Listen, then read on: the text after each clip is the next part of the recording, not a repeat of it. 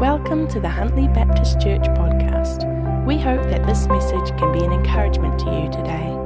Please feel free to contact us at huntly.baptist at xtra.co.nz or visit us at huntly.baptist.com. Hey, Matthew 1 23 says, Behold, the virgin shall be with child and shall bear a son and they shall call his name Emmanuel, which translated means God with us.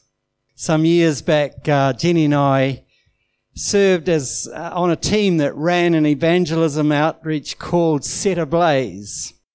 And speakers were brought in from all over the world and about 3,000 people gathered in a big campground. And as we were setting up, as part of the crew setting up, I needed to see um, the overseer, Trevor Yaxley, and uh, I, I was just aware that he was speaking with uh, a guest preacher from the US at the time.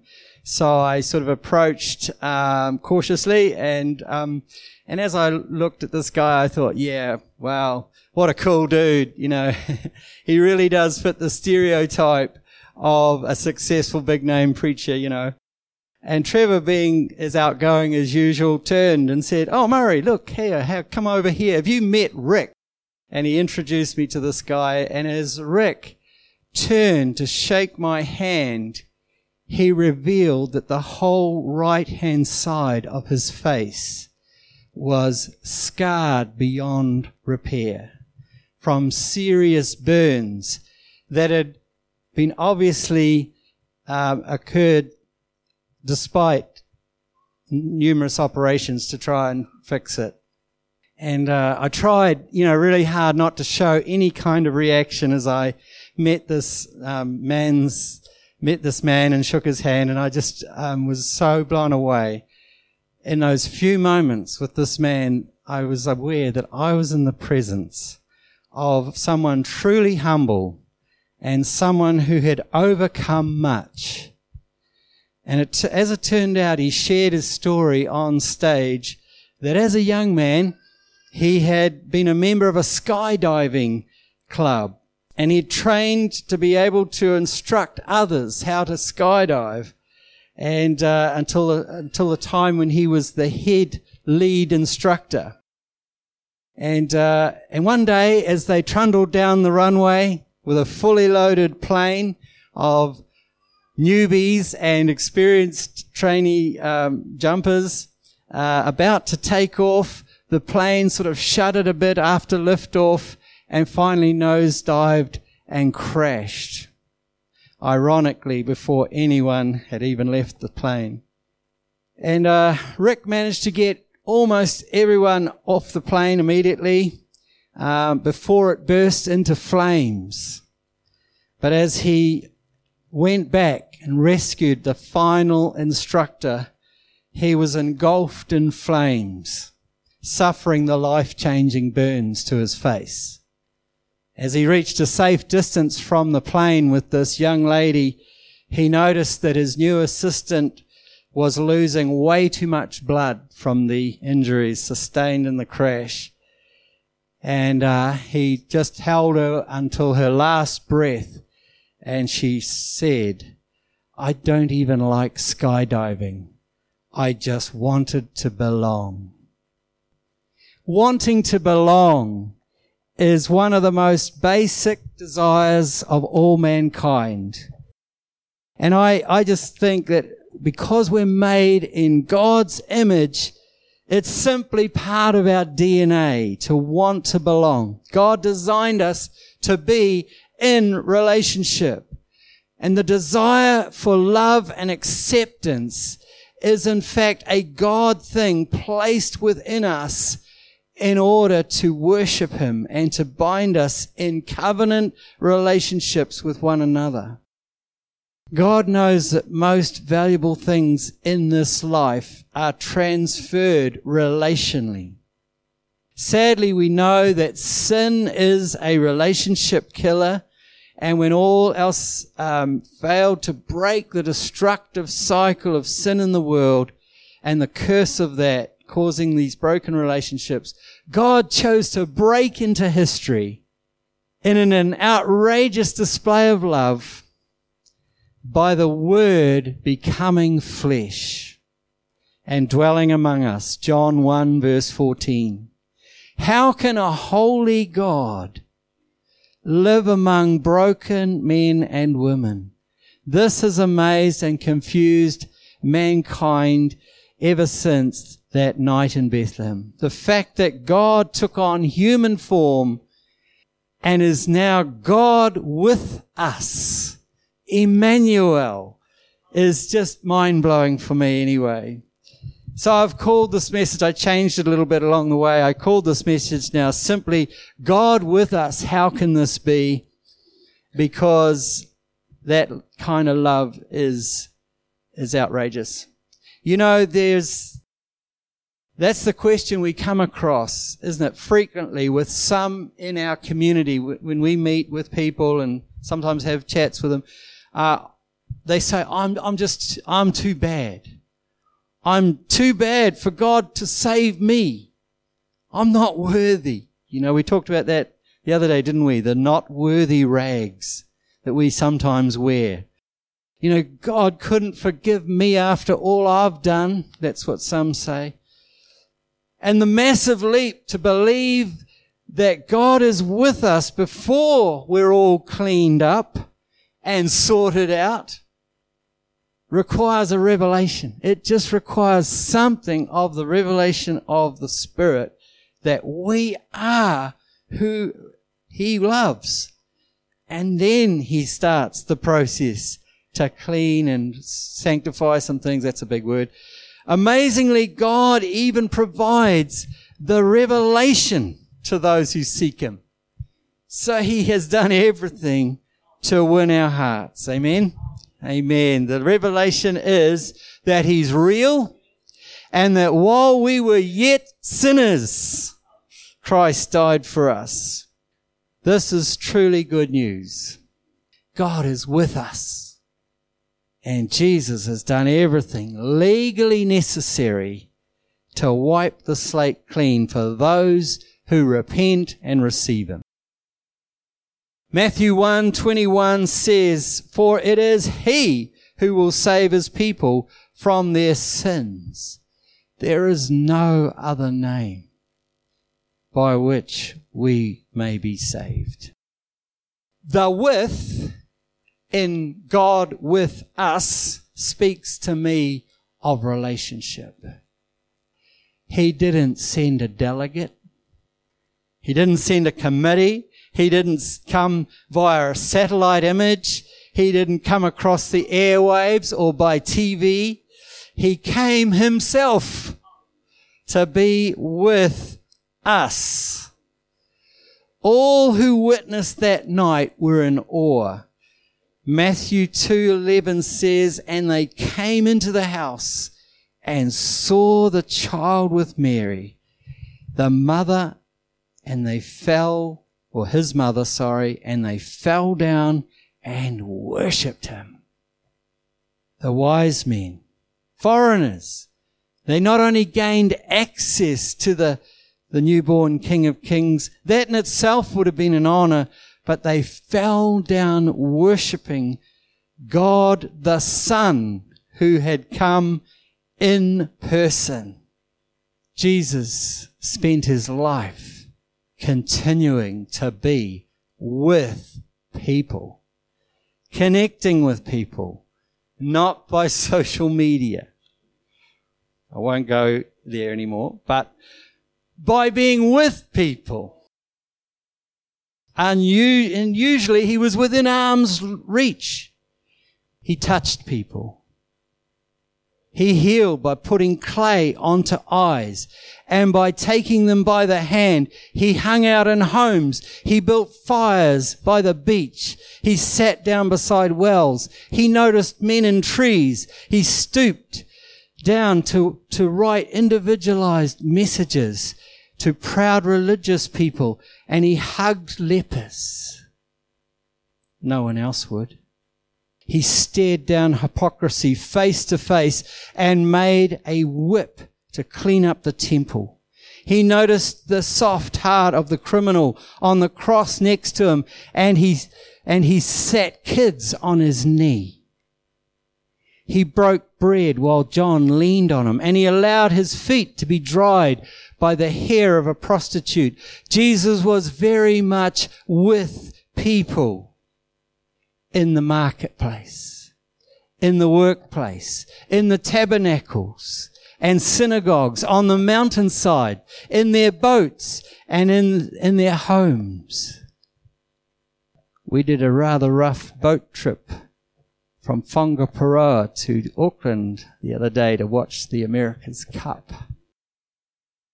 But I'd rather be in the middle of a storm with Jesus than on dead calm water without him. Amen. It was fun. It was great. Till the water came over the nose and got us all wet. but it was great. Jesus was very much with people. Don't be in a rush to get out of the boat. Whatever your stormy gale is right now, whatever your stormy patch is right now, don't be in a hurry to get out of the boat with Jesus in it.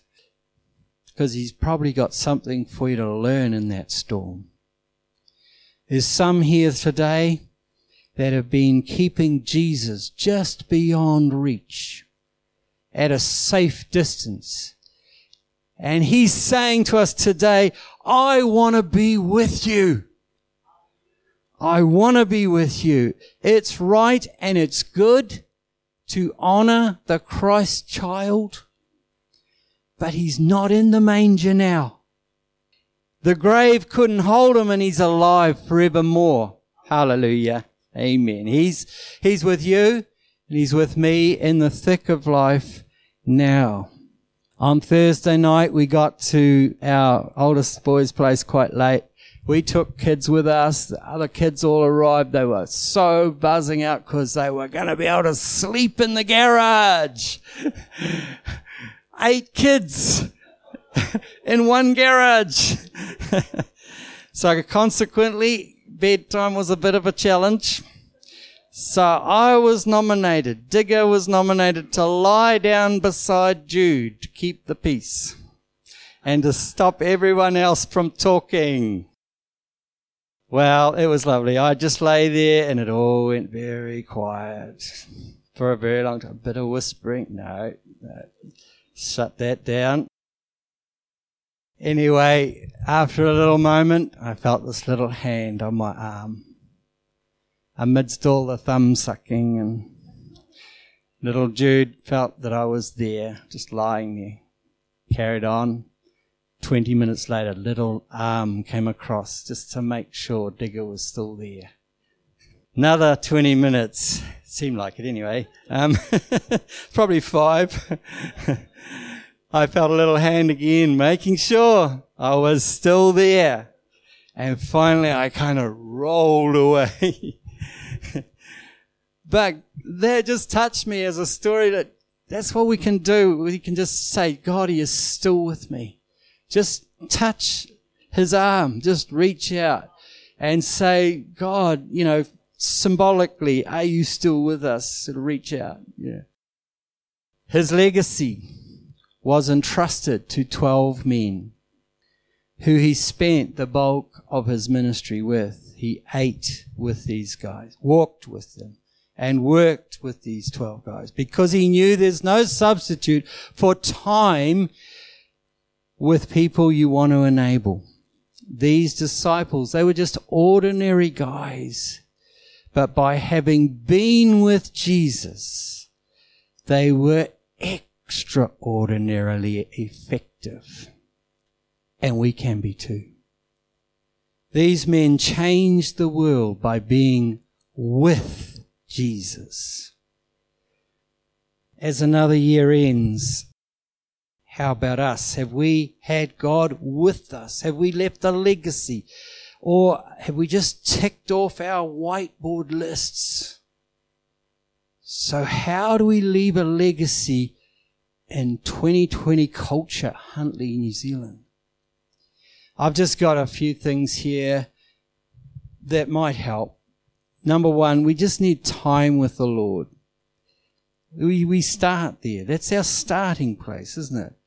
Are we willing to have time with the Lord every day? I've said it before, I just feel spiritually naked if I leave the house without reading something from the Word. Let's spend that first time of the day. Then we have to spend time with the household we're in. I know not all of us are in families, and family means different things to a lot of different people. But does your family do family time? And I really want to talk to any dads here, particularly because when you are at home, are you actually at home with the program? I know a guy who runs an incredibly huge company, thousands and thousands of dollars worth of equipment and men and, and that. And his father told me one day when he walks in the door, he switches off completely. It's a demolition company. You'd think you'd have nightmares. he switches off, the door shuts, and work stays at work. And he doesn't even know the Lord, to my knowledge. So, you know, we need to be in the moment. And I need to say that to, to myself, you know, switch off, switch off. Mums, working mums, or people, we're busy, aren't we? Mm. Are we doing life with your kids, imparting truth and values into that next generation? Do you love their mother? Mums, do you honor their father? Leaving a legacy of living life with God is worth far more than the whiteboard lists and the money. And finally, time and fellowship. You know, we sometimes skip a bit, and that's, it doesn't not make us a, a born again Christian, but are we investing time being with other Christians who we can be real with and gain support from? I'm going to say that again because even since I wrote this, I've just had a chat with somebody who really made me think about this. Is it just songs and words when we come to church? Or are we being real and being supported by being here? I hope we are. I know we've failed a lot in that time with people on a one on one basis, me particularly. I admit that. It's, it's a struggle. But can we be real and can we gain support from one another to fulfill Hebrews 10, 24, 25? You know, do not neglect the gathering together. We need to build a culture of support. It's got to be more than just songs and words. Not that those aren't important because without the worship, we have not maybe heard God's voice bring words to life. The words are words of life from the Word of God. But should we see the church as a perhaps more as an army base than a recruitment center where we build each other up before the next battle. As I said, the most important things in life are transferred relationally before we head into battle.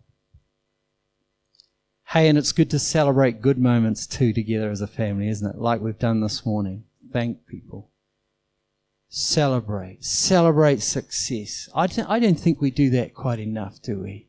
Celebrate the little things. I sometimes say to Aaron on the farm, let's, we've got to celebrate all the little victories we've had this year, you know? It's easy to look at the big ones that we didn't nail. but let's celebrate small victories. We may not win every battle we know who's won the war, who's got our back.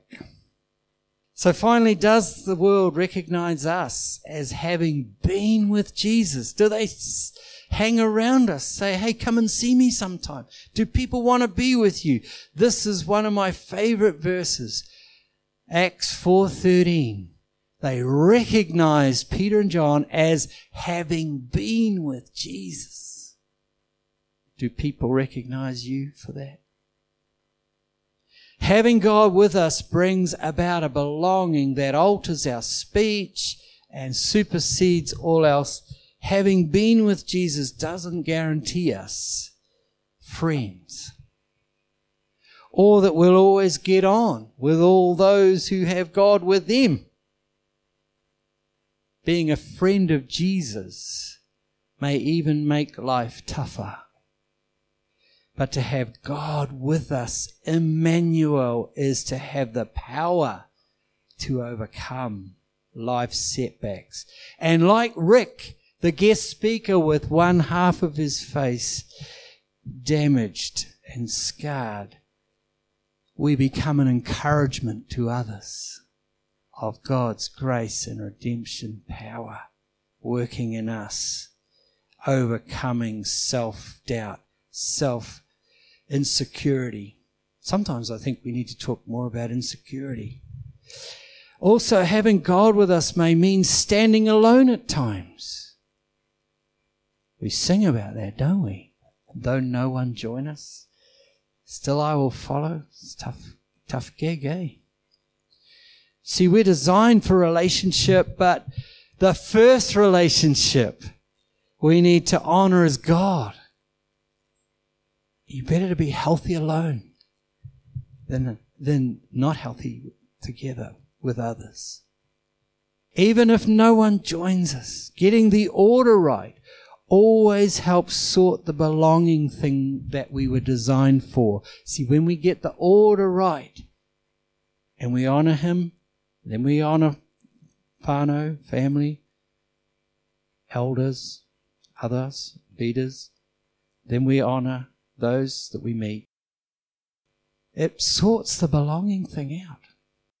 Matthew 124 says, finally we're just coming to land here. And Joseph arose from his sleep and did as the angel of the Lord commanded him and took Mary as his wife. See, obedience should always be the fruit of belonging. He could have just said, That's cool. Thanks, God, for being with us. No, I'm not marrying her. Obedience should always be the fruit of belonging, of being with Jesus. Having time with the Lord is our absolute privilege, but obedience should always follow. If you're grateful that Jesus is with you this Christmas, then do what he's speaking to do in your heart. Whatever he says, just do it, Mary said in John 2. Amen. Oh God, thank you for being with us. Lord, we could keep unpacking that word with because, Lord, we're not often enough together with each other to really sometimes lift up, support when it's needed. But today, O oh God, maybe we can decide to be with each other in a spirit bond way and a God moment way. Lord, that we can just be up when someone's down. And when we're down, we can call someone else who's up. Lord, I just pray that we would just go into this Christmas knowing you are God, Emmanuel, God with us, thick and thin through trials and dumb things and all the good times, Lord, and the celebrations and the thanks times. Lord, we just thank you for small victories. We thank you for the place we have in the army of God, Lord, that, that we're just part of a big thing. You're doing, you are conquering and winning, and you ultimately will be in your glory forever and ever and ever. You're there now, but you're wanting us to be with you there. Amen. Thanks for listening to the Huntly Baptist Church podcast.